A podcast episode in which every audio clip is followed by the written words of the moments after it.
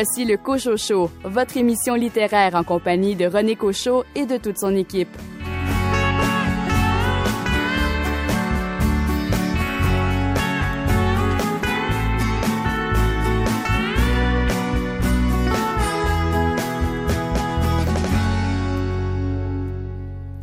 Êtes-vous du genre à n'avoir qu'un seul livre sur votre table de chevet? Vous êtes peut-être tout le contraire et vous en avez un très grand nombre et vous vous laissez inspirer par la page couverture pour en choisir un. Vous êtes peut-être du genre à avoir une pile et à choisir un livre au hasard. Quel que soit le scénario, l'important, c'est d'avoir des livres sur notre table de chevet, ne trouvez-vous pas? Ici René Cochot, bienvenue à votre rendez-vous littéraire. Au programme cette semaine, une entrevue avec Nathalie Roy qui signe chez Libre Expression le roman J'ai choisi janvier, où elle aborde l'aide médicale à mourir. Un entretien avec Karine Gotto à propos des dix ans des dragouilles. Et pour m'accompagner cette semaine, Richard Mignot, vous nous proposez un roman qui sent la mer. Cette semaine, je vous amène aux îles de la Madeleine avec un guide extraordinaire, Jean Lemieux, pour vous parler de son dernier roman, Les Demoiselles de Havre-Aubert.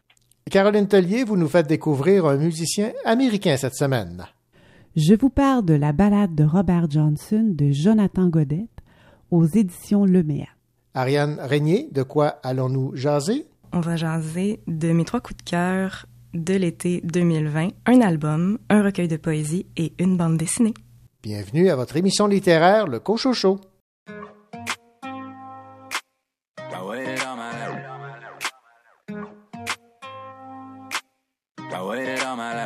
Désolé, mais pas désolé, cette fois-là, il fallait y aller. Vaut mieux être soi-même que d'être mal accompagné. La médecine fait des miracles, ma tenue peut en témoigner. Hier, elle était malade, demain, elle sera soignée. Que je sois oui, oh yeah. Yippie je quitte le foyer, je le douanier. On s'envole pour faire le vide, on atterrit pour ravitailler. Kinda like a big deal, feeling like Kanye. Le Québec sur les épaules, puis une Suisse sur le poignet, oh yeah. Les plaques plein les corridors. Mais parle-moi pas d'or, only God can judge me, dog. Le salaire minimum, un minimum, un hundred Salaire que tout ce money talk était prémonitoire. Quand tu bouges comme on bouge, c'est facile d'oublier. Il est supposé d'être sur scène, ils savent même pas où il est. Une heure de retard, maybe more, no less. Mais quand je consulte la Rolex, me trouve fashionably late. Oh yeah. I waited all my life, cette fois-là il fallait y aller. I waited all my life, cette fois-là il fallait y aller. Fallait y aller, fallait y aller. I waited all my life, cette fois-là il fallait y aller. Fallait y aller, fallait y aller. I waited all my life, cette fois-là il fallait y aller. Ils ont fait rentrer les models, sortir les battles. Donc mon attitude dans le club est optimiste. Ils voudraient qu'on arrête notre cinéma, mais de mémoire, nous on connaît pas nos limites. On connaît juste nos limites. Rockefeller Murder Rink. On travaille à s'en rendre malade, ensuite on meurt de rire. Haha, c'est le kid qui perce l'écran, mais qui reste derrière son mur de fit. Guess you might have heard of him? Ah, j'ai trouvé la perle rare. On part vers la mer Azur, c'est sûr qu'on parle nord. Rien d'autre que du linge de rechange dans une valise Saint-Laurent. She's the good kind of bad, so right, she kind of wrong. On a brisé le système. Six get busy en visite dans le 18e. Je me balade de Panama, Manhattan on un week-end. Tout pour faire l'americano? Yes, we can. I waited all my life, cette fois-là il fallait y aller. I waited all my life, cette fois-là il fallait y aller. Fallait y aller, fallait y aller. I waited all my life, cette fois-là il fallait y aller. Fallait y aller, fallait y aller. I waited all my life, cette fois-là il fallait y aller. Je quitte le foyer, je le douanier, on s'envole. Yippie yippie yippie yippie yippie yippie Yippie je quitte le foyer, je yippie Yippie yippie yippie yippie yippie Yippie je quitte le foyer, je le douanier, on s'envole pour faire le vide, on atterrit pour ravitailler. S'envole pour faire le on atterrit pour ravitailler. I waited all my life, cette fois-là il fallait y aller. Fallait y aller, fallait y aller. I waited all my life, cette fois-là il fallait y aller. Fallait y aller, fallait y aller. I waited all my life, cette fois-là il fallait y aller. Fallait y aller, fallait y aller. I waited all my life, cette fois-là il fallait y aller. I waited all my life, cette fois-là il fallait y aller. On pour faire le vide, on atterrit pour ravitailler. I waited all my life, cette fois-là il fallait y aller. On pour faire on atterrit pour ravitailler. Ici Ariane Régnier. Plus tard dans l'émission, on va jaser de mes trois coups de cœur de l'été 2020, un album, un recueil de poésie et une bande dessinée.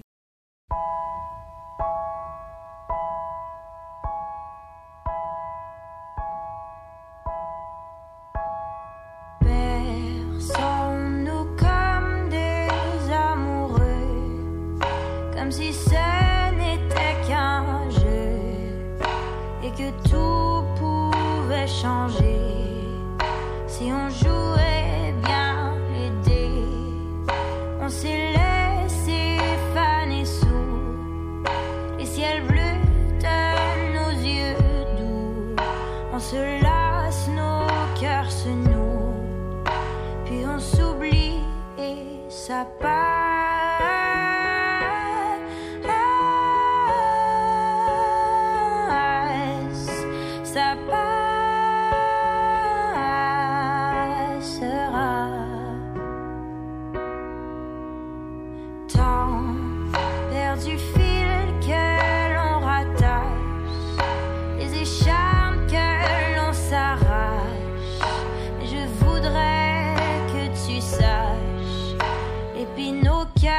replacera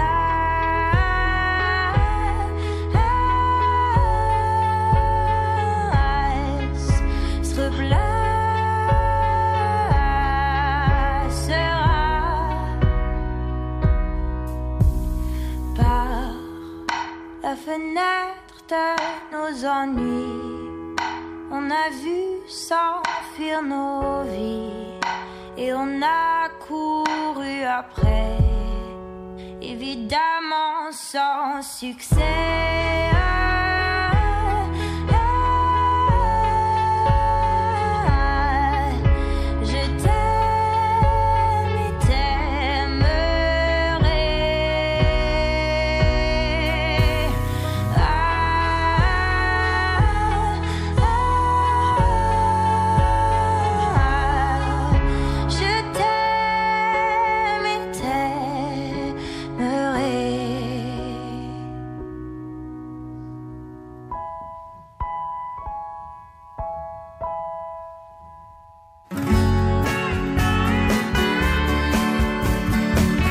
La littérature jeunesse n'a pas de secret pour elle. Ariane Régnier.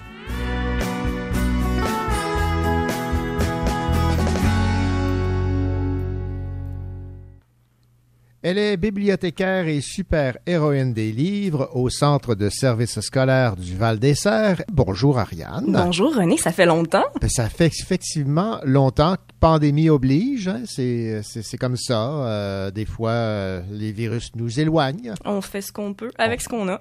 Exactement. Mais, entre-temps, vous avez eu le temps de découvrir plein d'albums et de livres destinés aux tout petits. Et cette semaine, vous avez choisi de nous faire part, et ça va nous faire plaisir, de vos trois coups de cœur de l'été. Évidemment, des coups de cœur d'auteurs d'ici. Tout à fait. Dernièrement, on avait justement le 12 août, j'achète un livre québécois. Voilà. Le premier livre dont je veux parler, c'est Le Petit Dernier d'Élise Gravel, son album qui s'intitule Pas moi, qui est publié aux éditions scolastiques. Élise Gravel, comme toujours, exploite une particularité de l'enfance qui est celle de dire, après une bêtise, que c'est pas moi. Cette fois-ci, à la manière d'Ulysse qui se fait passer pour personne, pas moi existe réellement. Donc, le papa et la maman arrivent dans l'album et demandent aux enfants Mais c'est qui qui a jeté toutes les chaussettes sur le plancher? Là, les enfants vont répondre C'est pas moi. Mais si on regarde attentivement, on va remarquer que pas moi est en lettres majuscules. C'est donc une personne, pas moi. Donc là, les deux enfants vont dire C'est pas moi. Le papa va dire Quoi? C'est personne? Vous mentez. Si vous dites pas la vérité, vous serez punis tous les deux. Donc là, les enfants outrés vont dire au papa, mais non, regarde, on va t'expliquer, on va te montrer, viens, tu vas comprendre. Fait que là, ils vont montrer au papa, pas moi, qui est en train de manger un biscuit. C'est lui qui laisse traîner les chaussettes. Et là, par pas moi, de s'insurger, quoi? C'est pas moi qui a laissé traîner les chaussettes, c'est pas vrai. Pas vrai, qui, évidemment, existe lui aussi. Donc là, on va aller voir pas vrai. Suivez-moi. Fait que là, pas vrai va dire que lui non plus, c'est pas lui. Puis là, tout le monde va être puni, donc c'est pas juste. Mais pas juste, à la dernière page, existe lui aussi, mais il s'enfuit en riant et en laissant traîner des chaussettes partout. Donc on voit super bien euh, la particularité des enfants qui ont tendance à soit remettre la faute sur le chat, le chien, euh, la plante, le frère, la sœur pour ne pas être punis. Donc c'est fantastique. Quelle cet imagination, album, cet cette album-là. euh, Élise Gravel. Ah, c'est merveilleux. Je le recommande chaudement. Sourire et plaisir garantis. Véronique Grenier maintenant, parce que c'est une auteure d'ici, de Sherbrooke, et ça nous fait plaisir. Mais là, elle nous offre quelque chose de bien particulier, c'est-à-dire de la poésie pour les enfants de 8 ans et plus. Enfin, une collection de poésie québécoise destinée aux enfants. Il y en a pas eu beaucoup dans les dernières années. C'est vraiment super. Donc, la courte échelle vient de frapper fort. C'était une lacune qui valait vraiment la peine d'être adressée parce que la poésie représente une mine d'or pour faire sentir et réfléchir les enfants, les jeunes sur leurs émotions et sur le monde qui les entoure. Dans Colle-moi, Véronique Grenier vient rejoindre la réalité de milliers d'enfants. On nous présente la voix d'un jeune garçon qui passe à travers la séparation de ses parents. Depuis que sa mère lui a dit que l'amour entre elle et son père était parti se cacher, l'enfant va le chercher partout, sur le plancher, entre les pages des livres, dans les craques du sofa.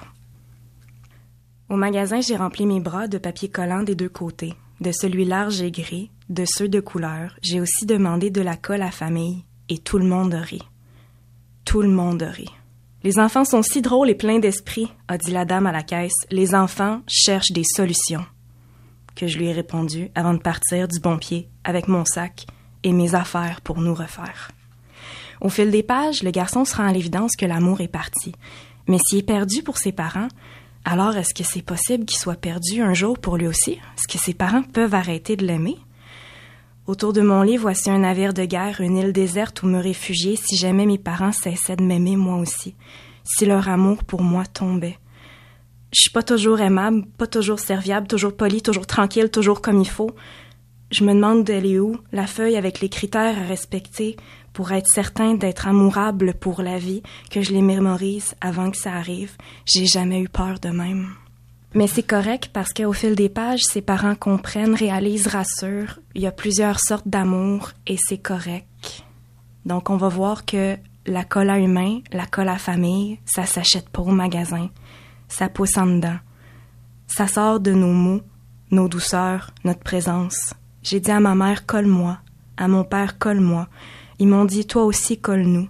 On s'est embrassé dans le mou de nos joues, et c'est là qu'ils m'ont chuchoté la vérité. Ils ne seraient plus jamais des amoureux, parce qu'ils ne pouvaient plus faire du bonheur ensemble. Ça m'a fait du bien, même si c'était des mots que mes oreilles ne voulaient pas entendre.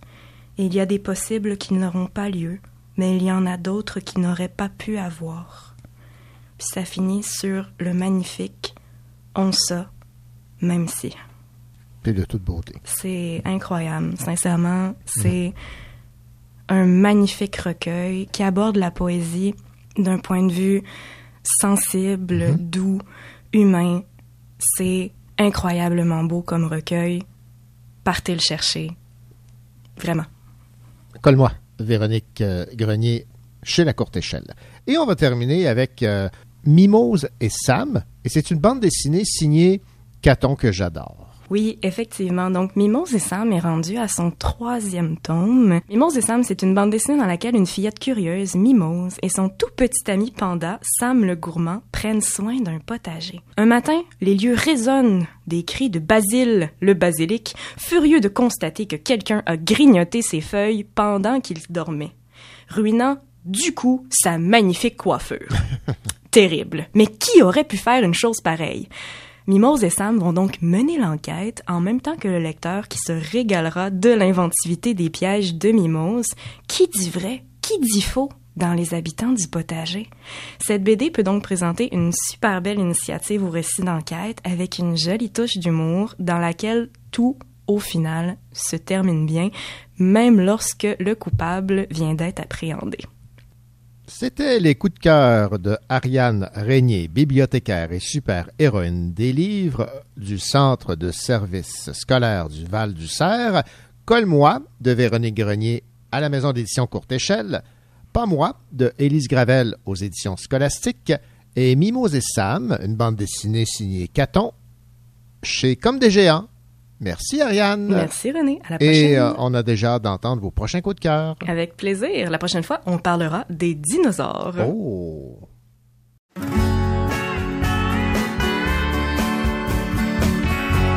Vous écoutez le Cochot Show en compagnie de René Cochot et de toute son équipe.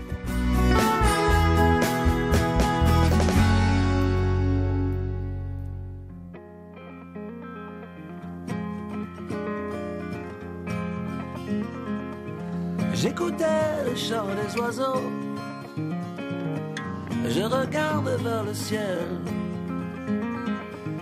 Je reconnaissais le corbeau. C'est assez universel. Qu'attends-tu au bout du poteau? Et devant moi qui n'a pas d'aile. T'as pas l'air de me trouver bien beau. J'ai pas de plume, juste un peu de poil.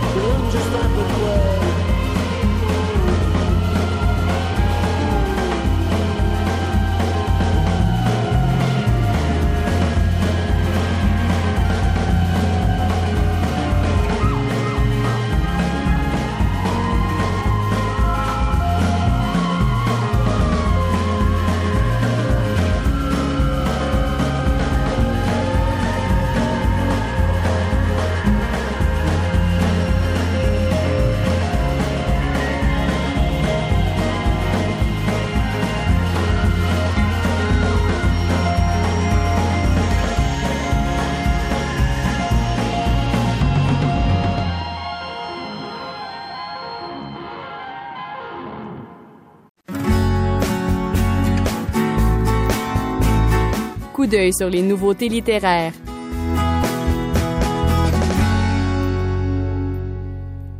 On retrouve comme nouveauté en librairie Le Lièvre d'Amérique de Mireille Gagné aux éditions La Peuplade. Simon Boulris dit de ce livre qu'il est brillamment construit, c'est une savoureuse lecture. Notre chroniqueuse en littérature de l'imaginaire, Raphaël Béadan, signe un recueil de nouvelles, Servitude aux éditions Triptyque. Riverbrook a toutes les apparences d'une petite ville ordinaire, mais elle ne figure sur aucune carte. C'est une bourgade à la géographie changeante, où le vent murmure ses histoires et où les vies se forgent dans les regards aliénés de ses habitants. Amélie Nothomb nous arrive avec les aérostats. Ange, une jeune étudiante bruxelloise en philosophie et trop sérieuse pour son âge, donne des cours de littérature à Pi, un lycéen de 16 ans dyslexique. Leur rencontre permet à chacun d'entre eux de s'aider à avancer. Plus loin que l'hiver de Isabelle Allende est également arrivé en librairie. Chilienne expatriée au Canada durant la dictature de Pinochet, Lucia Maras porte encore les profondes cicatrices de son passé. Et on va terminer ce coup d'œil sur les nouveautés en librairie avec un essai Perdre le Sud, décoloniser la solidarité internationale chez Éco-Société. Travailleuses d'usines mexicaines, cultivateurs de riz indien, ménagères ougandaises, ces personnes ont en commun d'être nées dans des nations exploitées ou opprimées. Ce livre est une invitation à envisager une transition globale juste, seule façon, aux yeux de l'auteur, de ne pas perdre le Sud. Voilà pour les nouveautés en librairie. J'ai la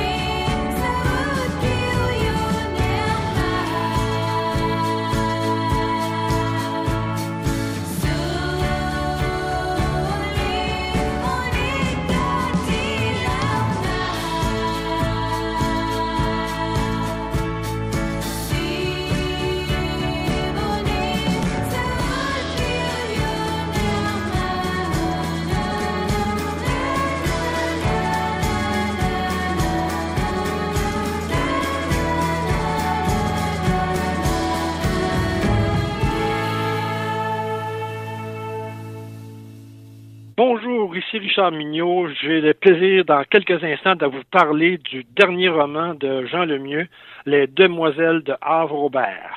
À très bientôt.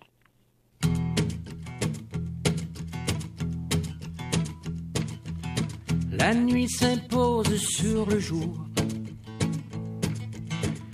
Sur ma grande infortune, car mon cœur, quand vient la lune, se trouve seul devant lui-même, comme devant sa misère.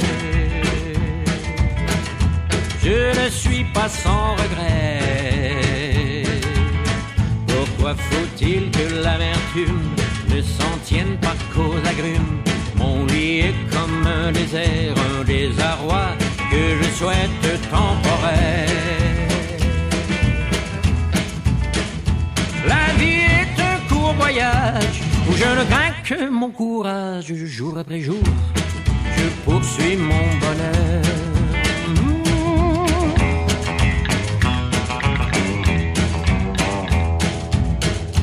Et jamais je ne désespère de trouver sur mon chemin quelque chose de malin, un peu d'amour, un peu de vin et quelques jolis lendemains. J'aimerais ne plus jamais faut m'en faire sur l'inutile et quand la nuit reviendrait, garder mon sang-froid bien frais sous les cieux plus heureux. La vie est un court voyage où je ne crains que mon courage jour après jour. Je poursuis mon bonheur.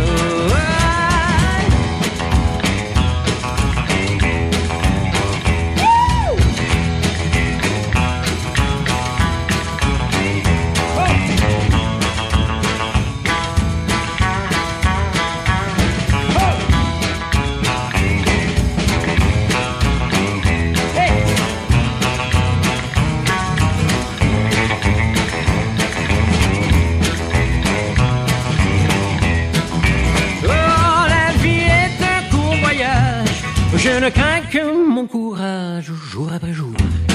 Je poursuis mon bonheur.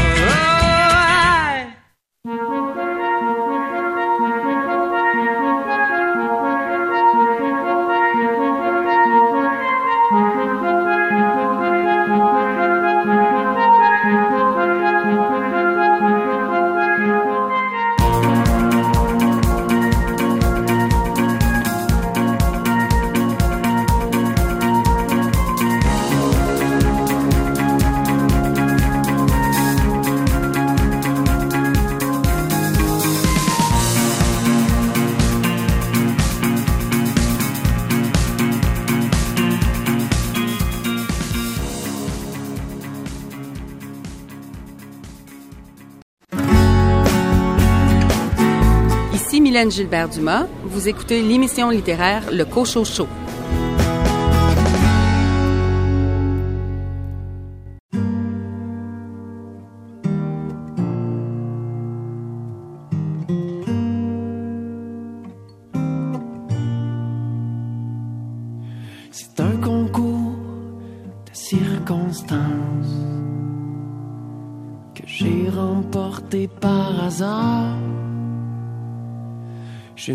Croyais plus à la chance, mais tes romantiques ceintures noires. C'est dur beau fou d'être fou d'amour, tant que mon cœur il est pas battu.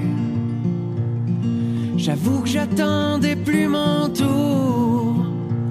Vaut mieux vivre seul qu'être déçu. Et quand t'es dans ma comme une première neige, y a si longtemps que je tourne en rond que ma vie n'a rien d'un manège. Je ne sais pas lire sur les lèvres, mais je pense que je peux lire dans tes yeux. Quand vient la mort des fleurs offertes,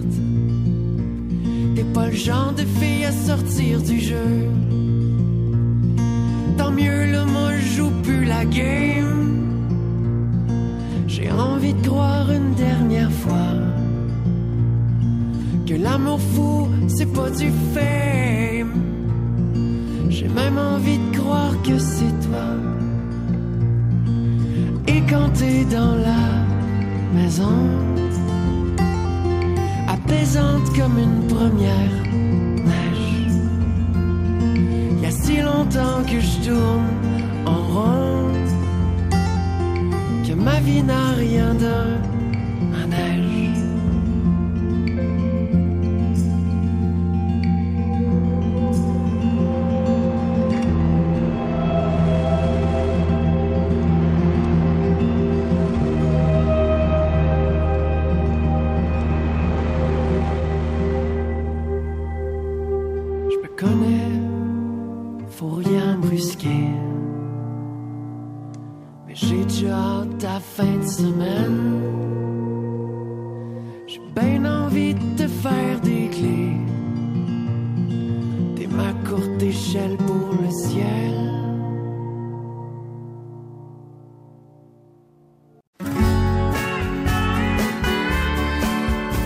crime ne paie pas, mais il plaît à Richard Mignot.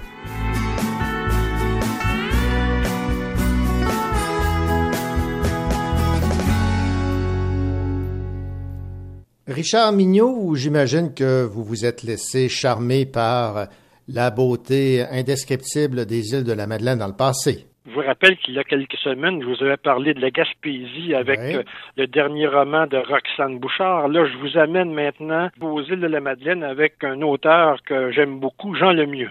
Et qui euh, signe chez Québec Amérique Les Demoiselles de Havre-Aubert. Je suis allé à trois reprises déjà aux îles de la Madeleine et j'ai découvert Les Demoiselles de Havre-Aubert dans le roman de Jean Lemieux, comme quoi je suis pas allé assez souvent, faut croire. Il faut bien les connaître, ces demoiselles. C'est ça, exactement. Ben, Oui, parlez-moi, parlez-moi des Demoiselles et surtout de ce roman.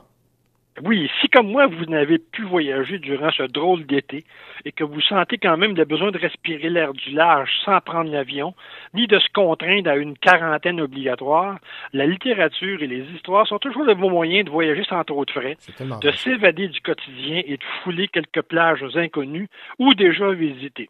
Comme vous, mon cher René. Et pourquoi pas les îles de la Madeleine? Et si on se réservait un guide passionné de ces îles, une personne qui y a vécu, qui a déjà écrit quelques histoires sur ce coin de pays. Voici donc Jean Lemieux, ce médecin écrivain, celui qui nous transporte cette fois près des demoiselles de Havre-Aubert, demoiselles qui n'ont de féminin que le nom, car ce sont des buttes aux formes arrondies où passe le chemin d'en haut, bordé de maisons typiques de l'archipel. On se rappelle que Jean Lemieux a donné vie à ce personnage de policier André Surprenant, enquêteur à la Sûreté du Québec. Ces deux premières enquêtes ont fini toujours par payer et le mort du chemin des Arsènes se déroule aux îles. Par la suite, Surprenant œuvrera à Québec pour enfin se retrouver dans ses derniers romans à Montréal. C'est avec le retour de Surprenant aux îles que commence ce roman.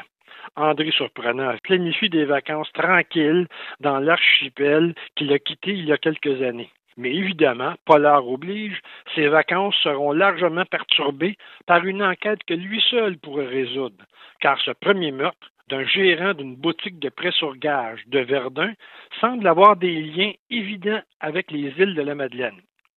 La veille de son départ pour les îles, surprenant devenu récemment grand-père, fête l'arrivée de son petit-fils, Paul Massicotte.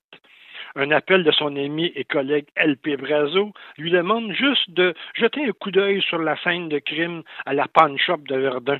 Et tant qu'Aya est arrivé aux îles, poser une question ou deux pour faire avancer l'enquête. C'est mal connaître notre surprenant. Comme une victime innocente, ou presque, d'un appel du destin, et sachant très bien qu'il subira les foudres de sa conjointe Geneviève, surprenant accepte de s'impliquer. Et quand il s'implique, c'est à fond.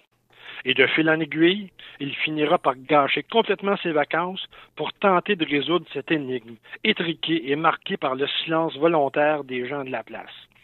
Chemise hawaïenne sur le corps et chapeau bizarre sur la tête, le policier supposément en vacances tentera de tirer les vers du nez de ses pêcheurs taciturnes.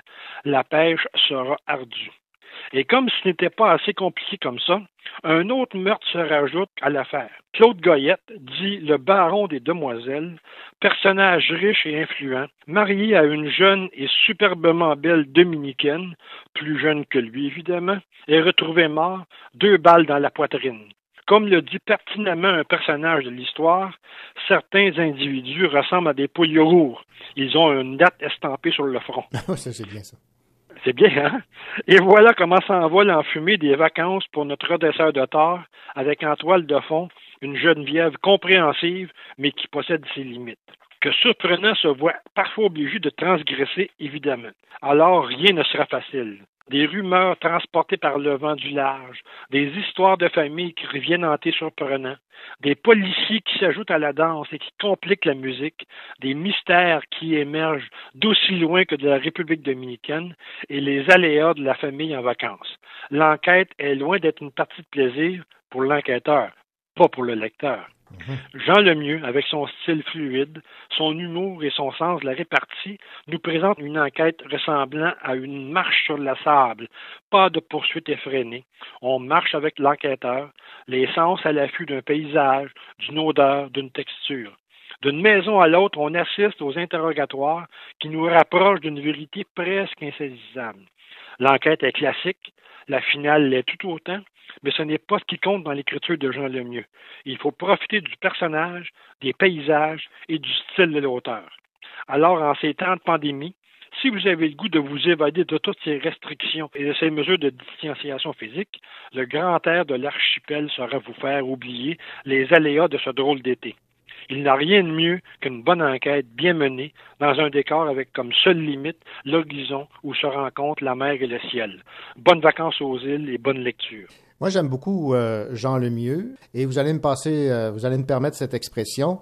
Ne pas avoir aimé ce livre eût été surprenant. Oh mon Dieu, mon Dieu. Mais moi, mais pourquoi n'écrivez-vous pas, cher, euh, cher René? vous avez du talent. Merci beaucoup, Richard. Bonne journée.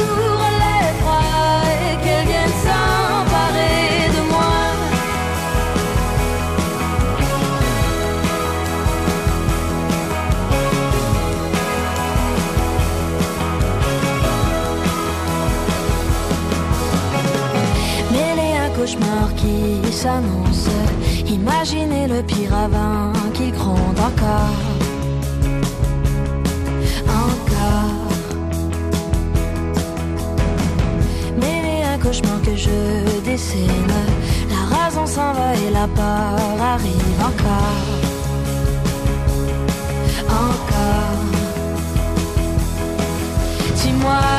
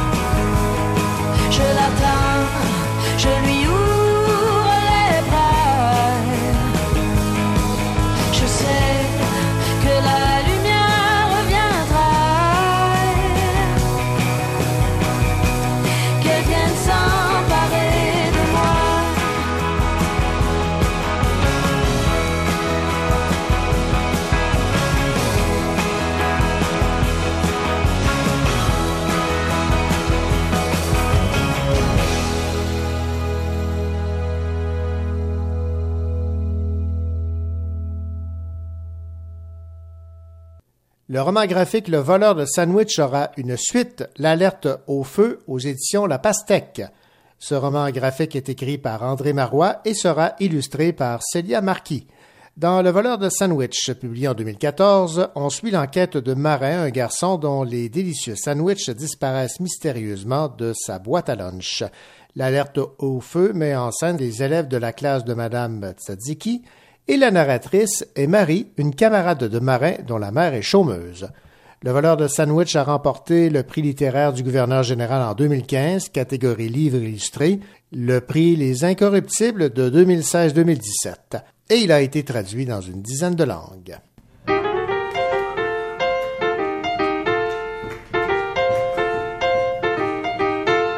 Au printemps de ma vie, je quitte mon père. La ville attend les petits rats des champs. Une jolie fermière m'a dit où vas-tu? Monte derrière, oui, avec les laitues, les pieds dans le ciel, chez les hirondelles. Nous filons doux et la route est à nous. Petit, la vie est belle à l'école buissonnière. Nous irons danser au bal des oiseaux près de la rivière. Les prés sont verts, comment vas-tu toi?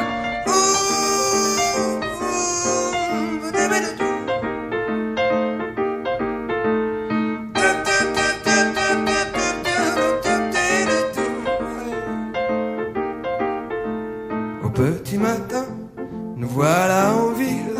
J'ai déjà faim comme un crocodile. J'ai beau demander un café au lait, on me donne rien, même un morceau de pain. La campagne se prête à tout, mais la ville pas du tout.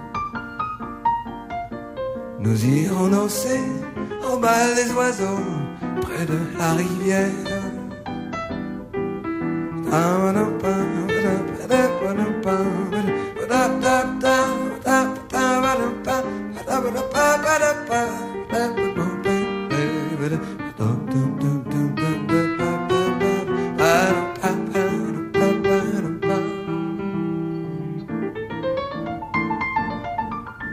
Je suis pas un voleur, mais comment me nourrir?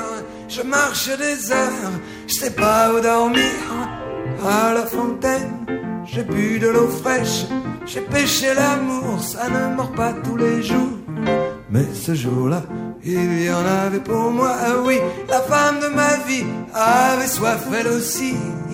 Ah, amour, la vie est belle dans tes bras de velours. Nous irons danser au bal des oiseaux près de la rivière. Les prés sont verts, comment vas-tu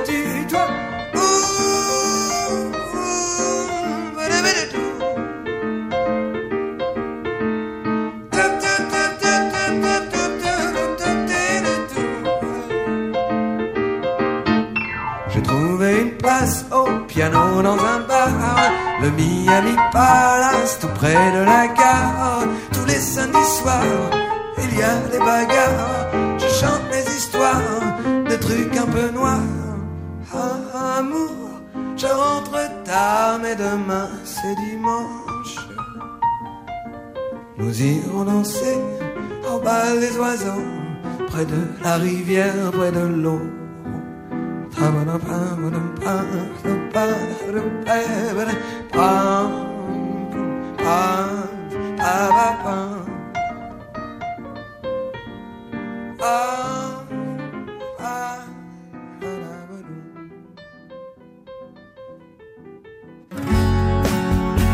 Ici Mireille Gagné, poète et auteur. Vous écoutez Le Cochocho.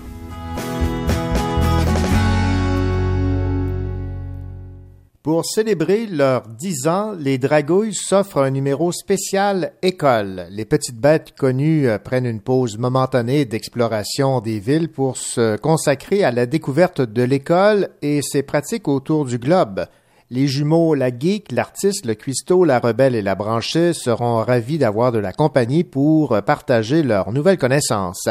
C'est parti pour un autre 120 pages de bande dessinée, de chroniques rigolotes et de bricolage ingénieux.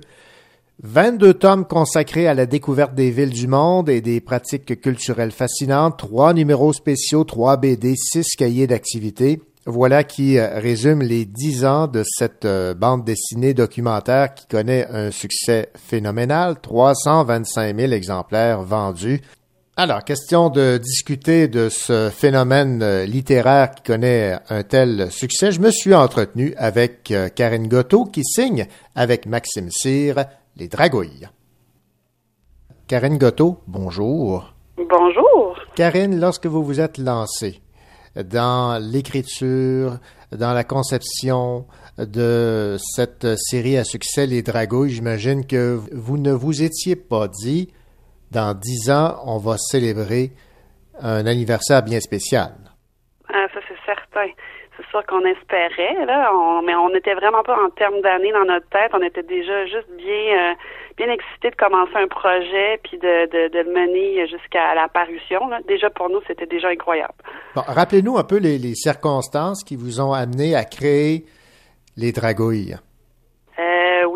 Justement des circonstances de la vie, dans le sens que Maxime et moi, on faisait des sites web jeunesse pour d'autres séries de livres, en fait. Et puis, Maxime s'occupait de la partie graphique, moi, je, faisais les textes. Donc, les dragouilles sont nés euh, pendant nos pauses de travail, euh, qu'on prenait souvent sur mon balcon. Et puis là, on s'est imaginé tranquillement, euh, on a fait vivre ces petits personnages qu'on avait dans notre tête. on les imaginait sur les toits des maisons, puis on les imaginait jouer des tours à nos voisins et tout ça. Donc, tranquillement, le projet est né comme ça. 325 000 exemplaires vendus. L'univers des dragouilles est un réel phénomène de documentaire jeunesse. 325 000. Est-ce que vous vous pincez? Ah oui, j'ai lu le, chiffre dernièrement, puis oui, je me pince, c'est certain, surtout pour un documentaire. Mhm. C'est vraiment ça, on est vraiment fiers de ça, parce que c'est un documentaire d'ici. Il n'y en a pas tant que ça. Et puis, euh, que, de voir que ça, plaît aux enfants à ce point-là, euh, malgré le fait a quand même une partie, justement, il y a des informations qu'on va aller chercher un peu plus sérieuses, si on veut. Euh, ouais, on est vraiment, vraiment épatés. 22 tomes consacrés à la découverte des villes, du monde et des pratiques culturelles. Trois numéros spéciaux, trois BD, six cahiers d'activités. Vous n'arrêtez pas vraiment, hein? Ah, un élu comme ça, c'est soufflant, hein? ouais, exactement. Le rythme, les dragouilles, c'est un rythme soutenu. Donc, on a découvert, on a, on, tranquillement, on s'est, euh, on, a découvert des trucs pour réussir ça. Euh, en fait, Maxime et moi, on a une façon de travailler qui est un peu différente de, de, de, de ce qui, ce qu'on voit d'habitude. C'est-à-dire que Maxime n'attend pas que j'ai terminé mes textes pour euh, illustrer. On le fait en même temps. Donc, le, le, livre se bâtit, se bâtit vraiment en, ensemble. moi, je finis un texte, je lui envoie tout de suite, il va faire l'arrière-page parce que Maxime aussi fait tout le pas seulement les illustrations, mais tous les, les arrière-plans et tout ça dans, dans le livre. Donc, euh, c'est comme ça qu'on a réussi à en faire euh, deux ou trois par année. Et puis aussi, pour les villes, souvent, on va se, se donner beaucoup d'avance sur les prochaines villes qu'on aimerait faire. Donc, la, la recherche, ben, on, comme on l'a en tête, on va être plus attentif à ce qui se passe, aux informations qu'on voit passer. On met ça dans une petite boîte pour réussir à, à pouvoir euh, fournir comme ça, ouais. Pour ceux et celles qui aimeraient découvrir les dragouilles, on peut dire que c'est un mélange d'humour et d'informations, mais des informations qui vont captiver l'auditoire, parce qu'il faut rappeler que ça s'adresse d'abord et avant tout aux jeunes, mais les adultes y trouvent leur plaisir aussi. Oui, c'est ça. C'est des informations, mais toujours un peu anecdotiques où euh, je passe beaucoup de temps à essayer de trouver des choses euh, un peu inédites où euh, les enfants aiment bien là, quand c'est sur les monuments de savoir des des statistiques la hauteur, combien il y a de vis pour faire tenir tout mhm. ça. Euh, donc oui, je passe beaucoup de temps là-dessus. Je, me donne toujours un petit défi après quand je fais relire mon livre par des gens qui viennent de, de la ville en question. Je, quand ils me disent qu'ils ont appris des choses ou qu'ils ont été surpris, pour moi, c'est comme ça que je sais que j'ai relevé mon petit défi de recherche. Mais euh, oui, exactement ça. C'est, c'est, on sélectionne notre information en, pensant aux enfants. Il y a des choses qui, qui peuvent paraître pour certains, ah, ils n'ont pas parlé de, de, de tel monument dans le livre alors que c'est important dans la ville. Mais des fois, on va faire des choix justement plus vis-à-vis des intérêts des enfants. Euh, c'est un peu ça qui nous guide. Oui, parce que les enfants, d'abord et avant tout, ce sont des, des êtres fort curieux. Ils ont de la curiosité, pas qu'ils sont bizarres, là. oui, oui, oui, ben oui, je suis d'accord. Euh, en fait, euh, les dragouilles, euh, à chaque fois, je, ça les enfants, ils viennent nous voir dans les salons du livre, puis ils nous proposent des villes, et puis là, ils nous parlent de, nous disent pourquoi on devrait faire telle ville, et puis là, ils ont vraiment euh, des informations sur les bâtiments célèbres. La géographie, là, chez les enfants, c'est quelque chose de, on dirait, euh, presque inné. C'est c'est quelque chose il y a une ouverture qui se passe chez les enfants de cet âge-là, puis dont il faut profiter. Ils sont très curieux euh, pour tout ce qui est de découverte du monde. Les jumeaux, la geek, l'artiste, le cuistot, la rebelle et la branchée sont ravis d'avoir de la compagnie pour partager leurs nouvelles connaissances. Et ces nouvelles connaissances, c'est l'école. Donc, vous sortez un peu de votre euh, tournée des villes du monde pour, vous, pour vous attaquer à euh, une autre réalité. Ouais, ben on aime un peu surprendre justement euh, les, les- nos lecteurs qui nous suivent euh, depuis longtemps. Euh, on aime ça les surprendre avec des hors collections. On en avait fait un sur Noël, un sur les vacances. Euh, L'école, ça faisait plusieurs quand même années qu'on avait des blagues là, qui nous venaient en tête à propos de l'école. Peut-être à force d'animer, d'aller voir les enfants dans les, dans les Ouais. écoles. Puis euh, les enfants le demandaient aussi, on a quand même eu cette suggestion-là plusieurs fois. Et puis euh, ben là, en fait, c'est quand même on, on va on va parler des écoles dans le monde aussi, là, ce que les enfants apprennent ailleurs, comment se passe leur rentrée quand il n'y a pas de pandémie, là? évidemment, normalement, comment ça se passe? Mais on a aussi essayé de dans le monde, on est allé aussi trouver des informations pour leur donner des trucs pour euh, étudier de façon plus efficace, apprendre euh, qu'est-ce qui se passe dans leur cerveau quand ils apprennent, euh, des choses un peu plus loufoques, des drôles de collations, à amener à l'école et tout ça. Donc, on s'est bien amusé à faire celui-là. On a vraiment, là, ça va être un beau souvenir, parce qu'on a eu beaucoup de plaisir à le faire. On s'est replongé dans nos souvenirs d'enfance, d'école et tout ça. Pour donner un exemple de ce mélange d'humour et d'information, justement sur la rentrée scolaire, en Allemagne, pour leur premier jour d'école euh, au primaire, les enfants reçoivent une, euh, là je vais essayer de le prononcer comme il faut, là, une Stoltut.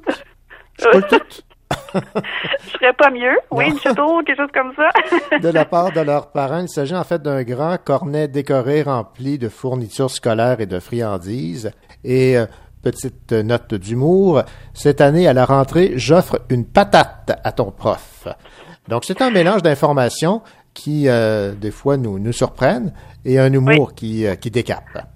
Exactement. Alors, j'espère que je sais pas si les enfants pourront amener des choses cette année pour la rentrée. Ouais. Sinon, ça sera une prochaine fois. Mais la patate, euh, nous, on vise à ce que ça, rem- ça remplace la pomme, la traditionnelle pomme. Donc, euh, si vous, les, si les enseignants, vous avez des patates, c'est notre Ouais. faute. c'est la faute de dragouille. voilà. Bon, parlons un peu de l'avenir. Qu'est-ce qui s'en vient pour les, on va dire les dix prochaines années? Question d'être euh, optimiste ou réaliste, et selon. Ben, on continue toujours avec la découverte du monde. Euh, On s'est aussi, on a ajouté aussi une collection qui s'appelle la petite dragouille, euh, qui, prend vie de plus en plus parce qu'on avait beaucoup de petits frères et petites sœurs qui voulaient lire des livres de dragouille. Alors, on a fait euh, des livres à leur mesure pour premier lecteur. Donc, on continue euh, à faire ça. Et puis, ben, bientôt, euh, on se reparlera. On aura une très grande nouvelle à vous annoncer, mais qui est en ce moment un peu top secret. Mais je compte bien vous recontacter pour vous, vous en faire part. Karine Gotto, bravo dans un premier temps pour euh, ces dix ans de réussite euh, littéraire avec vos euh, personnages des, des Dragouilles.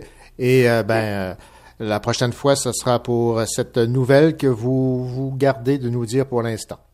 Exactement. Ben, c'est très gentil. Merci. Et oui, on se reparle bientôt. Merci, au revoir. Au revoir.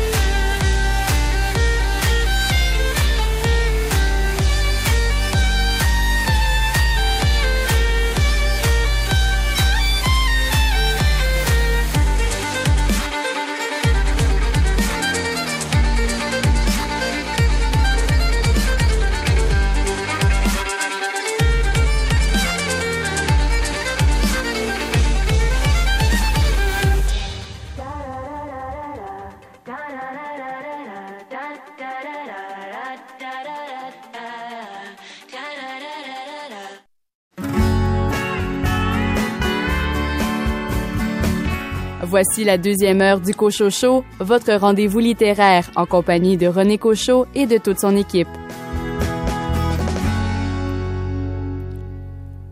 Au programme de cette deuxième partie d'émission, un entretien avec Nathalie Roy qui a publié aux éditions Libre Expression J'ai choisi Janvier, un roman qui traite de l'aide médicale à mourir. Et de votre côté, Caroline Tellier, vous vous êtes intéressée à la biographie d'un musicien américain. Je vous parle de la balade de Robert Johnson de Jonathan Godet. Bonne deuxième heure.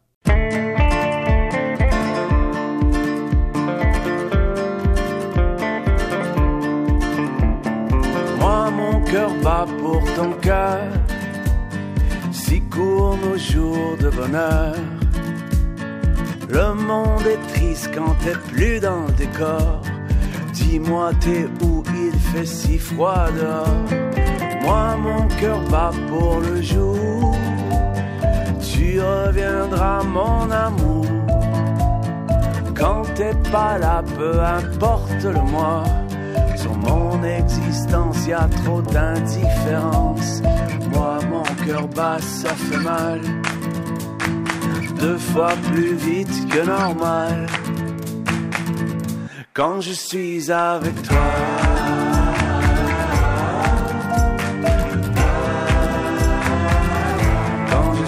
Avec toi.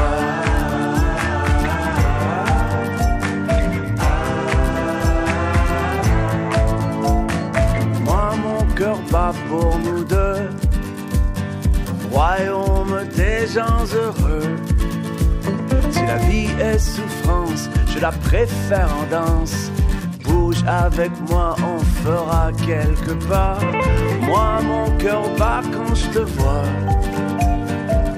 Tu m'effleures de tes doigts. La vie, la mort, peu importe mon sort. Laisse-moi encore une nuit avec toi.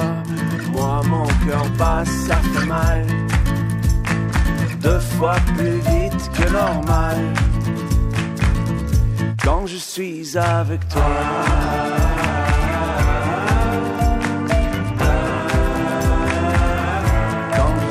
Moi,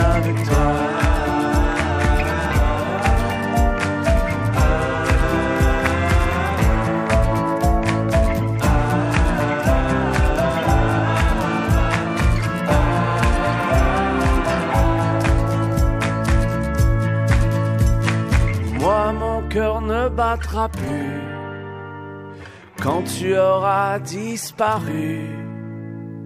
Allez, réponds-moi, dis-moi que t'es encore là. Le reste, je m'en fous, je ne suis qu'un voyou sans toi. Moi, mon cœur bat, ça fait mal. Deux fois plus vite que normal. Moi, mon cœur bat, ça fait mal deux fois plus vite que normal. Quand je suis avec toi.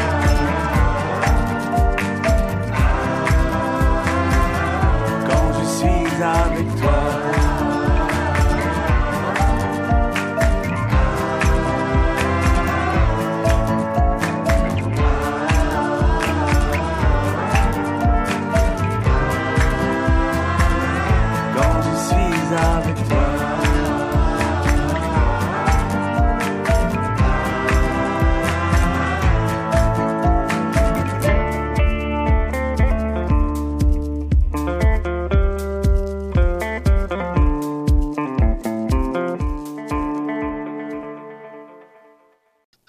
J'ai choisi janvier pour mourir. Cette phrase tourne en boucle dans la tête de Lily. Paul, son pilier, veut recevoir l'aide médicale à mourir. Elle espère qu'on lui refusera ce droit. Toutefois, si elle se fie à son père, il serait admissible et pourrait même partir d'ici quelques semaines, mais il tient à célébrer un dernier Noël avec elle et sa mère Françoise. Pour l'instant, Lily est incapable de déterminer si c'est une bonne chose ou non. Autant elle est heureuse à l'idée de passer le plus de temps possible avec son complice de toujours, autant elle se demande si ça ne sera pas trop lourd. Comment fera-t-elle pour vivre avec le spectre de la mort pendant les trois prochains mois? On y répond dans ce livre écrit par Nathalie Roy qui a pour titre J'ai choisi janvier, aux éditions Libre Expression. Nathalie Roy, bonjour. Bonjour René. Nathalie, est-ce que on peut considérer que la décision de vous lancer dans la rédaction de ce livre avait pour but de faire œuvre utile? Absolument, parce que je trouve que l'aide médicale à mourir est un sujet euh, qui, qui vraiment euh, est important, trop peu discuté. On a commencé à ouvrir la discussion, on l'a vu au cours des dernières années, mais il reste encore beaucoup de tabous, beaucoup d'inquiétudes. Euh, et moi, comme j'avais vécu ça de façon personnelle, je me suis dit, ben, je vais mettre mon expérience au, service des gens pour montrer aussi un peu comment ça se passe, qu'est-ce qu'on peut vivre comment on peut euh, vivre les sentiments. Et j'ai décidé euh, d'en faire un roman puisque c'est ce que je sais faire dans la vie, entre autres. Alors, euh, ça s'est un peu imposé comme sujet. Bon, évidemment, on fait ici référence à Paul. Paul s'est évidemment inspiré de votre père qui, lui aussi, a eu l'aide médicale à mourir, mais c'était, je pense, lui aussi son vœu que on puisse euh, en apprendre plus sur cette réalité. Oui, parce que mon père était journaliste. D'ailleurs, il a commencé à la tribune de Sherbrooke, tout comme moi, il y a, il y a très longtemps. Mm-hmm. Et euh, hein, quand on est journaliste ou comme vous, animateur et tout, on, on, aime bien, on est curieux, puis on veut transmettre un peu euh, ce que notre vécu, ce qu'on ce qu'on ce qu'on connaît. Et quand il a, mon père a demandé l'aide médicale à mourir, donc en en octobre 2018 et ça s'est passé en janvier 2019 et nous avons euh, fait des reportages euh, dans le journal de Montréal où il était journaliste dans ces dernières années et euh, il tenait beaucoup à faire savoir aux gens que ça peut bien se passer, que c'est une décision qu'on peut prendre en toute sérénité et qui amène beaucoup de paix intérieure à la personne qui, qui prend cette décision-là. Cette décision, évidemment, elle est mûrement réfléchie, mais euh, la façon dont votre père, et en, l'occurrence ici le personnage de Paul, euh, fait l'annonce à sa fille, Lily, est pour le moins euh, particulier. Je vais vous citer ici en page 15. Au jeu auquel il s'adonne avec Lily depuis qu'elle est toute petite, devine ce que je vais faire en janvier. Ça vous est arrivé, là? oui, en fait. Ben, c'est ça, c'est que mon père aimait beaucoup les devinettes et le personnage de Paul est très, très inspiré euh, de mon père parce qu'il avait une personnalité assez particulière. C'est un homme très enthousiaste et bon, j'avais envie d'avoir ce genre de personnage-là. Alors, euh, jouer aux devinettes et puis, euh, ben, Lily se demande, hein, c'est quoi, tu vas déménager, tu vas acheter une nouvelle voiture? Ben non, j'ai décidé de partir, j'ai décidé de mourir. Alors, je trouvais parce que c'est un roman aussi, hein, il y a beaucoup, oui, il y a des choses qui sont inspirées de mon vécu, de mon père, mais les autres personnages en périphérie sont vraiment très, très inventés. Il y a des situations qui sont complètement inventées, comme il y a des situations qui sont arrivées pour le vrai au cours de ces trois mois-là qu'on a vécu de façon assez intense, comment on se prépare à voir quelqu'un partir quand on connaît l'heure, la date, la minute près que ça va arriver. Euh, c'est particulier. On, est dans notre vie, on Bien entendu, on perd des gens, on sait qu'il y a des gens autour de nous qui vont mourir, quelqu'un qui est malade, qui a le cancer, mais de, vivre avec cette date-là, c'est ça, c'est vraiment... Et ce moment-là, le 15-20 minutes là, où ça se passe, mhm. ça, rien, rien ne nous prépare à ça, honnêtement, là, pour moi en tout cas. Bon, c'est évidemment très difficile de s'y préparer et euh, on passe par toutes les gammes d'émotions. Je vais vous citer ici en page 32. Lily est à fleur de peau. Elle a besoin de se calmer. Elle s'enfuit aux toilettes pour laisser passer l'émotion qui la submerge. Elle n'arrive pas à démêler ce qu'elle ressent. Elle se surprend à être fâchée contre Paul. Comment peut-il évoquer son propre départ avec autant de détachement, comme si cela ne le touchait pas personnellement, comme si l'idée de faire parler de lui parce qu'il lui reste moins de cent jours à vivre l'amusait. Le côté joueur de son père n'a pas sa place dans ces moments émouvants. Effectivement, mm-hmm. euh, il y a la personne qui prend la décision, mais il y a son entourage qui doit l'absorber et l'accepter.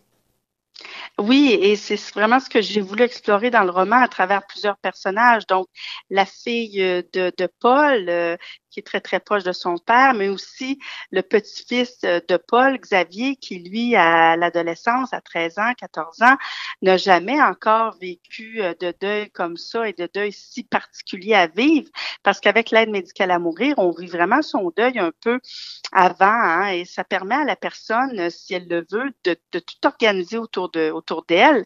Donc, que ce soit ses funérailles, que ce soit sa dernière journée, euh, et, tout ça, euh, c'est c'est vraiment vertigineux, euh, je vous avoue. Et les personnages du roman vont réagir de façon très différente selon un peu leurs croyances, selon leur lien aussi avec Paul.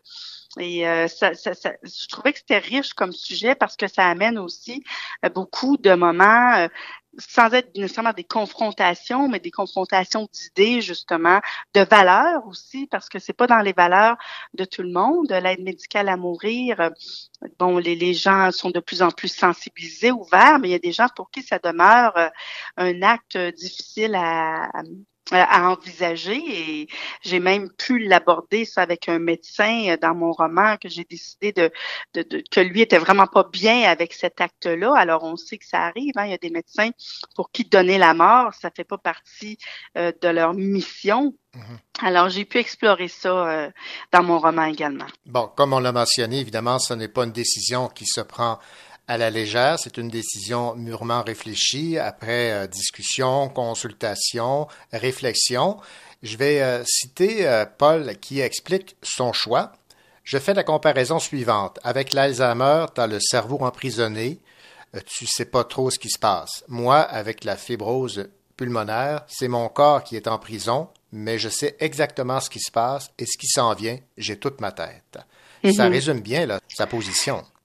Oui, et c'est un cheminement que souvent les gens vont faire aussi. Euh, bon, quand on, commence à penser à prendre cette décision-là, c'est sûr que c'est, on n'est pas nécessairement serein au départ, mais plus ça avance et, plus mon père était serein et le personnage de Paul aussi, parce que il, sait dans le, cas de la fibrose pulmonaire, c'est une mort un peu par noyade comme si on se noyait un peu. Hein? On étouffe, on manque d'air. Alors, les gens qui savent que c'est ce qu'ils vont vivre et qui veulent pas souffrir comme ça, qui préfèrent partir aussi dans la dignité.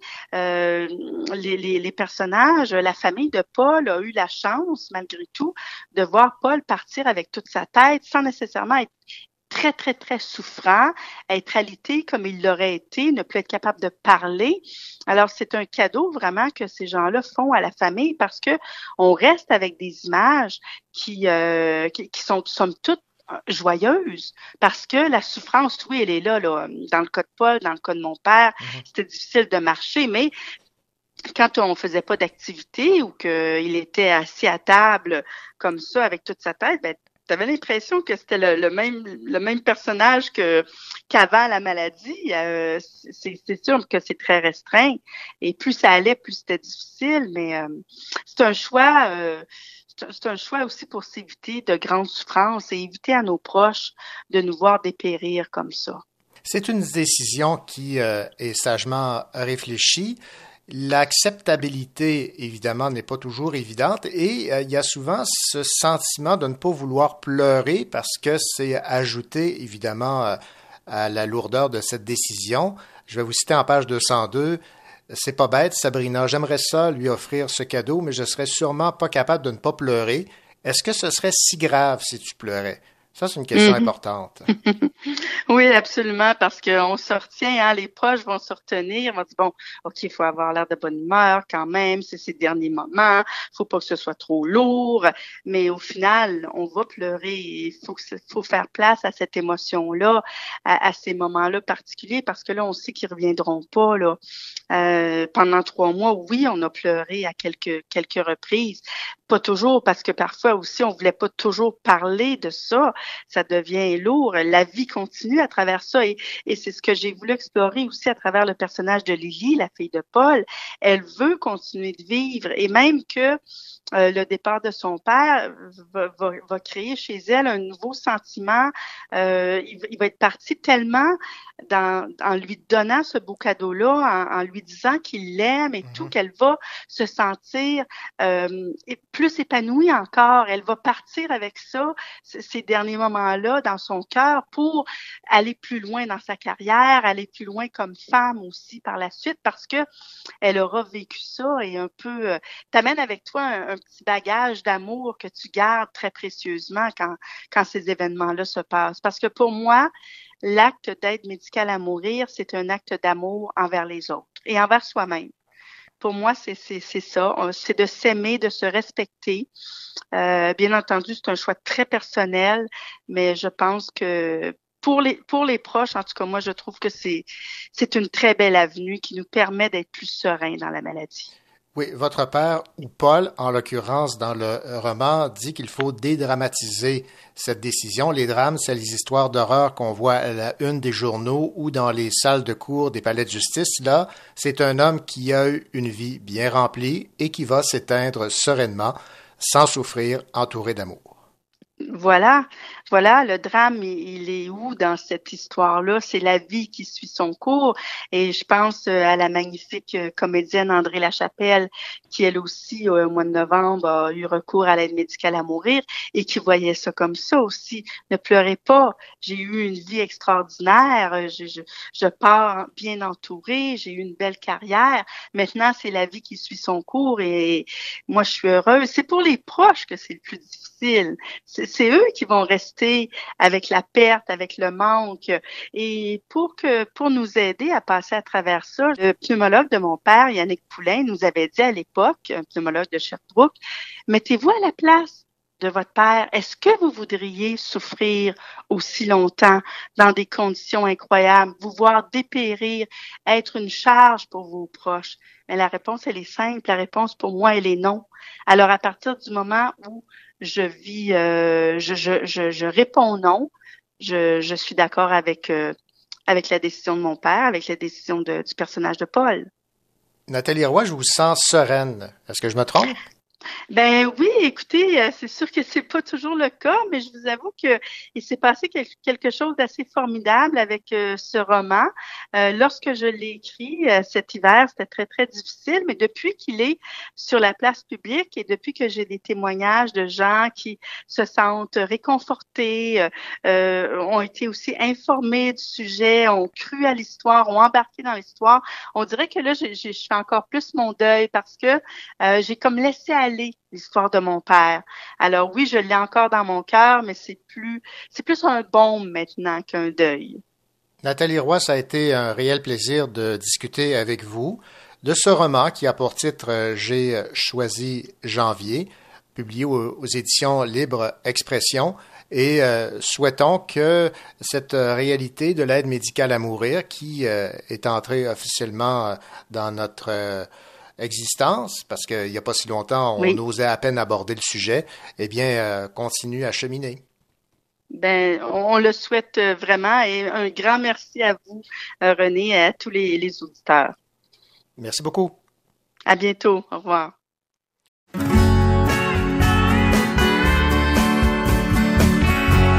Vous écoutez le Cochot Show en compagnie de René Cochot et de toute son équipe.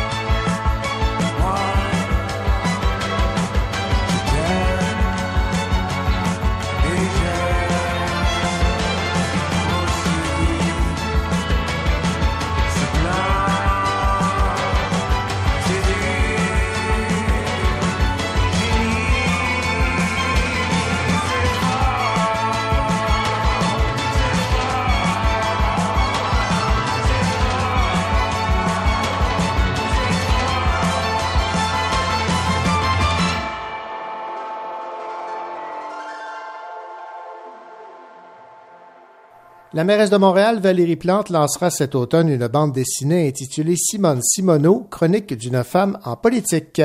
La BD jette un regard intime sur les défis et les surprises qu'offre le grand saut en politique. La bande dessinée sera lancée le 14 octobre. Le texte de Valérie Plante est illustré par Delphi Côté-Lacroix, qui a remporté le prix du gouverneur général 2019 pour Jack et le temps perdu de Stéphanie Lapointe. La BD est publiée par XYZ dans la collection Quai numéro 5.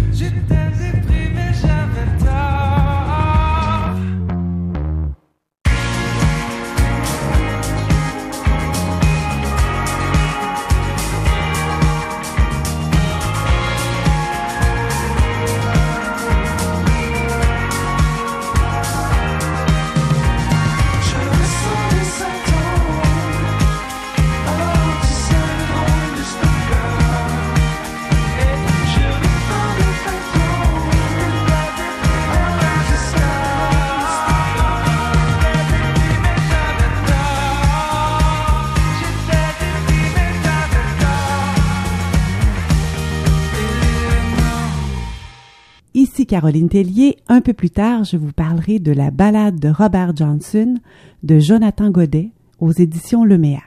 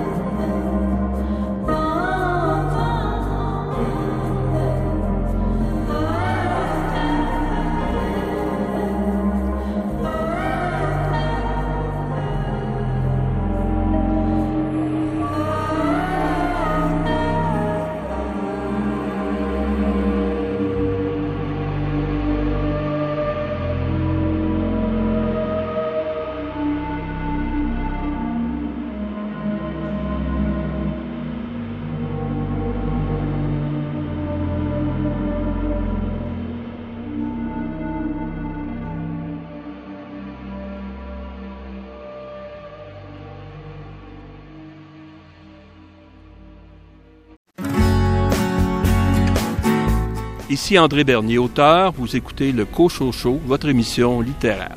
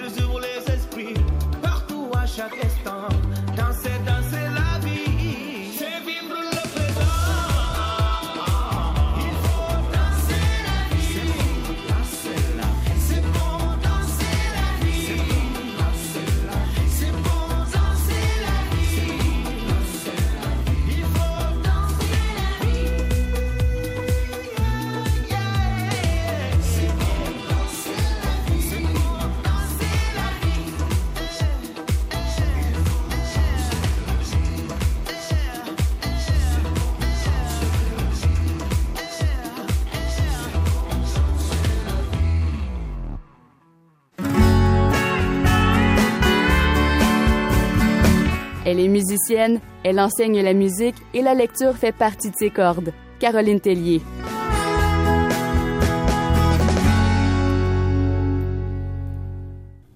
Caroline Tellier, bien le bonjour. Bonjour René. Caroline, le livre que vous avez choisi cette semaine, évidemment, c'est dans vos cordes parce que il est question ici d'un d'un musicien qui a pour nom Robert Johnson et le titre du livre dont vous nous parlez, l'œuvre de Jonathan Godet ou le, chez le MEAC, La balade de Robert Johnson. Peut-être nous situer dans un premier temps qui est euh, l'auteur? Oui, alors euh, Jonathan Godet est un globe-trotteur euh, qui touche à tout. Il habite en ce moment en Grande-Bretagne. Il écrit, entre autres, la balade de Robert Johnson est son cinquième ouvrage. Et il chante et il joue de la guitare. Et à ce que j'ai entendu de lui, il est passionné par le blues. Et le blues l'a amené, j'imagine, à faire la découverte de ce guitariste de renom qui est Robert Johnson. Alors, Oui. parlez-moi du musicien en question. là. Alors, Robert Johnson, euh, je le connaissais peu et malheureusement, j'aurais dû connaître ce guitariste. Car voyez-vous, euh, il a inspiré les plus grands, euh, Jimi Hendrix et bien d'autres. Ah ouais. Et comme Jimi Hendrix, il est mort à 27 ans. Je vais vous lire un passage que- qu'un journal dit de lui. Après sa mort, argumente Bruce Comfort, Robert Johnson est devenu un mythe. Et quand ses enregistrements ont été redécouverts, les forces du marketing s'en sont emparées. Son image nous renseigne autant sur la mythologie américaine qu'elle nous parle du blues. Si Johnson n'avait pas existé, il faudrait l'inventer. D'accord. Mais il a existé, donc on Il a existé. Oui, il est, euh, il a vécu de 1921 et il est mort à, en 1938. Donc, euh, il a inspiré toute une génération de bluesman, de guitaristes. Ses chansons ont été reprises par plusieurs artistes, une référence, mais c'est aussi un personnage énigmatique et qui a su inspirer l'auteur. Bon, évidemment, ce qui euh, augmente euh, l'aura autour du mythe. Ce mythe, il a 29 chansons à son actif et c'est un peu la, la construction de ce livre. Exactement. Donc, une construction très particulière. Jonathan Godet a vraiment utilisé 29 chansons pour illustrer 29 chapitres. Et ces 29 chapitres, ce sont 29 histoires inspirées des titres de la chanson. Chaque chapitre a un personnage principal aussi. Et toutes ces histoires, ces chapitres nous font finalement découvrir ce personnage. Euh, bon, il a fait une chose extraordinaire qui est d'enregistrer 29 chansons en une, une, une unique prise ou presque. Euh, en très peu de temps, il, est, il a joué énormément, il a inspiré beaucoup, beaucoup de gens. Et on dit qu'il est sorti de nulle part, qu'il a commencé avec peu de d'acquis, Mhm. puis tout à coup, il semblerait avoir une, une, une façon de jouer extraordinaire. Donc, euh, Jonathan Godet explique un petit peu tout ça. là. À, à qui ça s'adresse ce livre? Est-ce que ça s'adresse aux gens comme vous, des euh, gens qui sont dans le milieu musical ou euh, aux gens qui s'intéressent à la musique? Tout court? là? Moi, je vous dirais, ça couvre tellement, tellement de choses. Euh, ça s'adresse à tous ceux qui aiment la guitare, le blues, le jazz, le pop, qui, s'intéressent à l'histoire américaine aussi, aux légendes, aux mythes. Euh, c'est beaucoup plus qu'un divertissement. Là. Ça peut être passionnant parce qu'on apprend sur la vie à l'époque. L'histoire commence, relate la vie de Robert Johnson, mais c'est tout un pan de l'histoire américaine qu'on voit. Donc, il faut comprendre que Robert Johnson a vécu tout le long du Mississippi, il s'est promené du nord au sud, du sud au nord. Euh, on était en- ça a commencé en 1921, donc euh, on était très près de l'esclavagisme. La ségrégation, on la sent bien présente tout le long du roman. Et puis, on découvre les paysages, les villages, le style de vie de l'époque. C'est aussi les débuts de l'industrie du disque. Et là, on sent bien là, les producteurs, les amateurs qui s'intéressent à ce style de blues rural et qui s'enrichissent grâce au talent des musiciens noirs qu'ils cachent en quelque part. non? C'était un bon musicien, donc il a été euh, reconnu comme tel. Et quoi de mieux que d'écouter une de ses pièces? Oui, tout à fait. Nous allons entendre Robert Johnson, voix et guitare, seulement voix et guitare, dans Me and the Devil Blues. Merci, Caroline. Merci, René.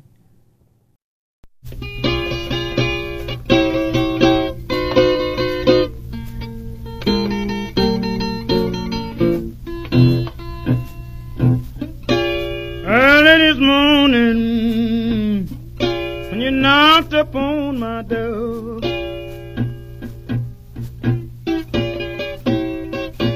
Early this morning, knocked upon my door.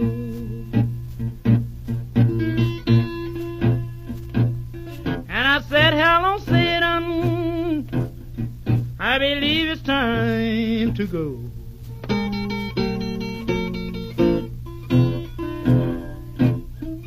Me and the devil was walking side by side.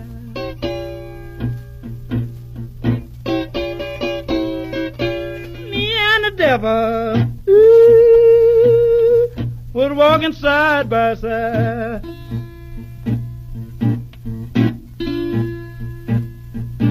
I'm going to beat my woman until I get satisfied.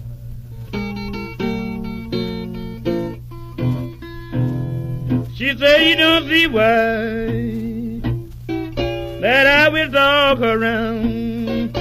Baby, you know you ain't doing me right now. She said you don't see ooh, that I dog her around. It must be that old spirit so deep down in the ground.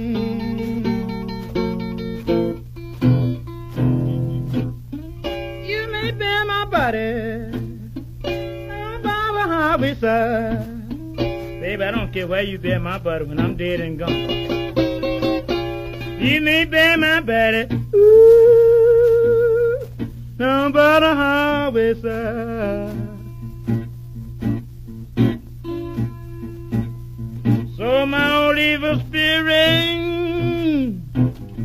can get a Greyhound bus and ride.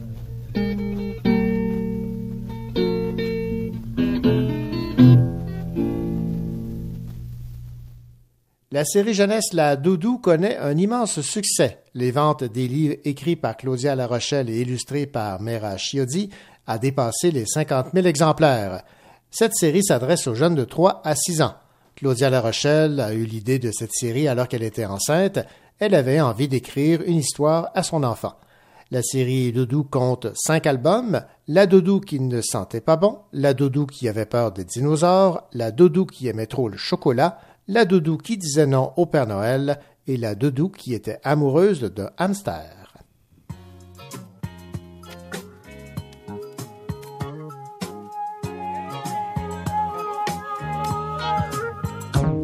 Tu fais 19 à 50 ans, demande en contrôle. Je l'ai pour prendre soin pour les journées moins drôles. Tu peux pas te plaindre si on t'offre un homme rose. Qui t'offre un verre rose et quand t'as besoin d'une pause. Parce que ta vie navette va trop vite. T'es juste pas faite pour courir. Laisse-moi te faire un drink, un bain. Goûte à ma médecine, pas à demain. Top la pyramide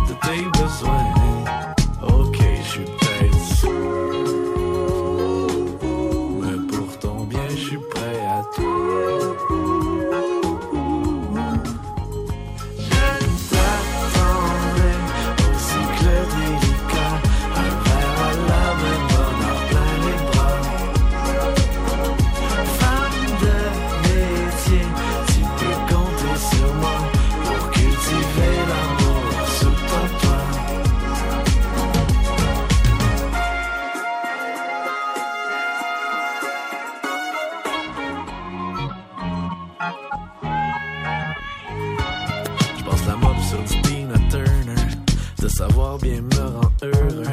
T'as raison, j'ai commencé à boire à 13 heures. Ivre de toi, l'esclave de ton bonheur. Je viens chercher au travail en Hyundai. Évitant les barrages policiers.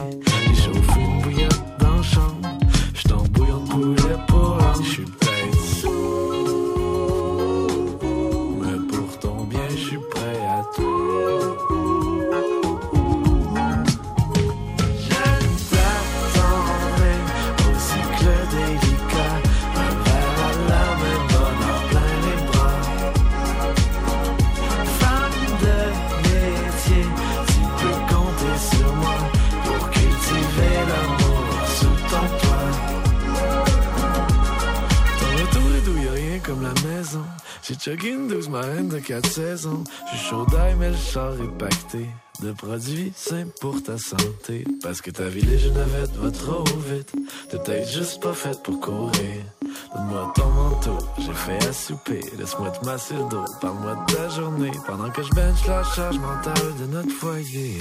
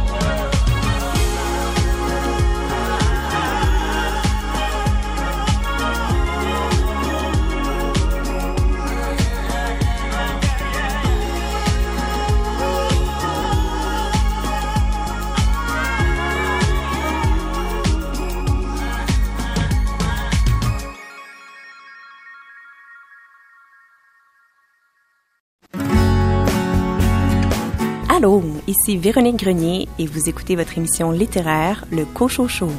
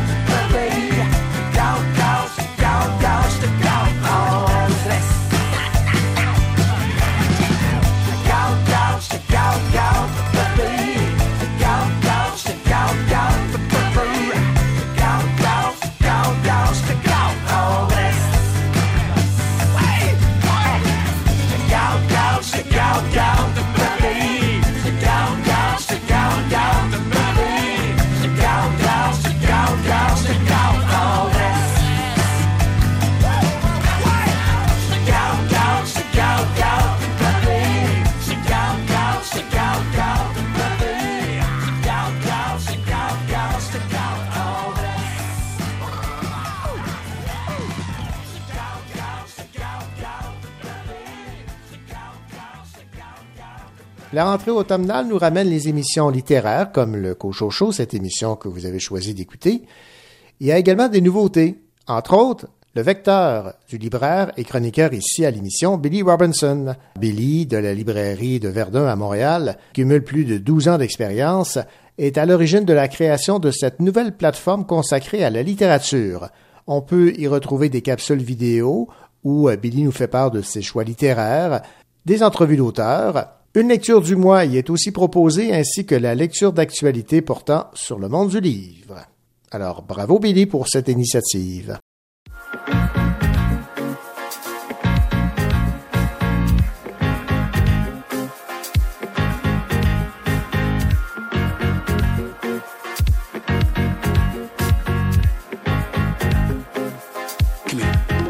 Je peux tuer la solitude, ma chère. Si tu m'aides à le faire. Mhm. Changer les habitudes, j'espère. Ne plus croiser le fer. Partir en croisière. Je veux qu'on se voit clairement.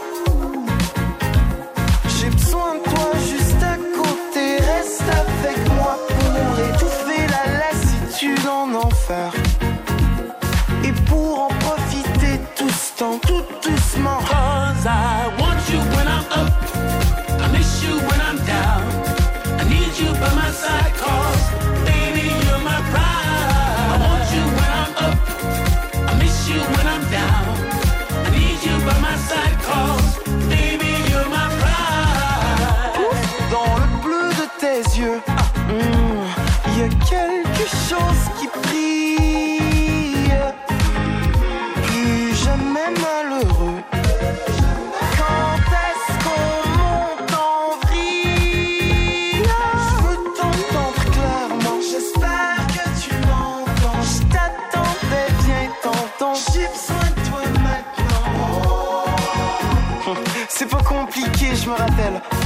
regarder le ciel, on veut faire l'amour, on veut faire des étincelles. I want you when I'm up.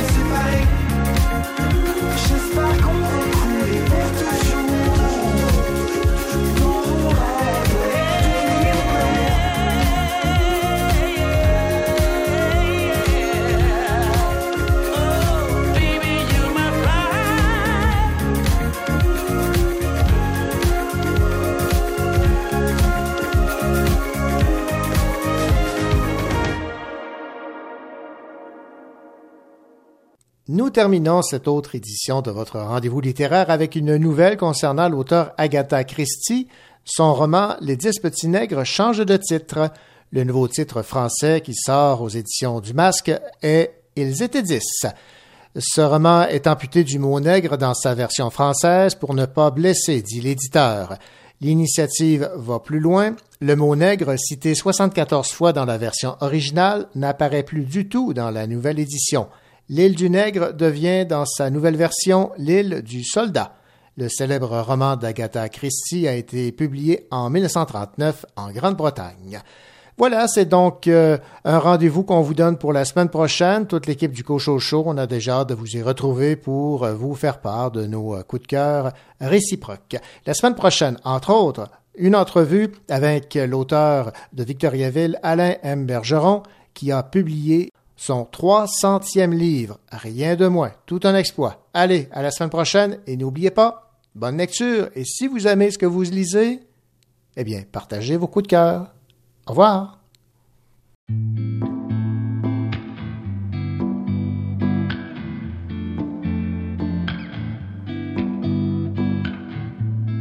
Quand on aura tout vu, ce qu'il y avait à voir, que l'on sera repu de nos défaites, de nos victoires, quand on sera plus ému par la beauté de l'histoire, nous saurons alors, nous saurons alors que les choses invisibles, c'est ce qu'il nous restera quand tout autour se défile, le cœur, lui ne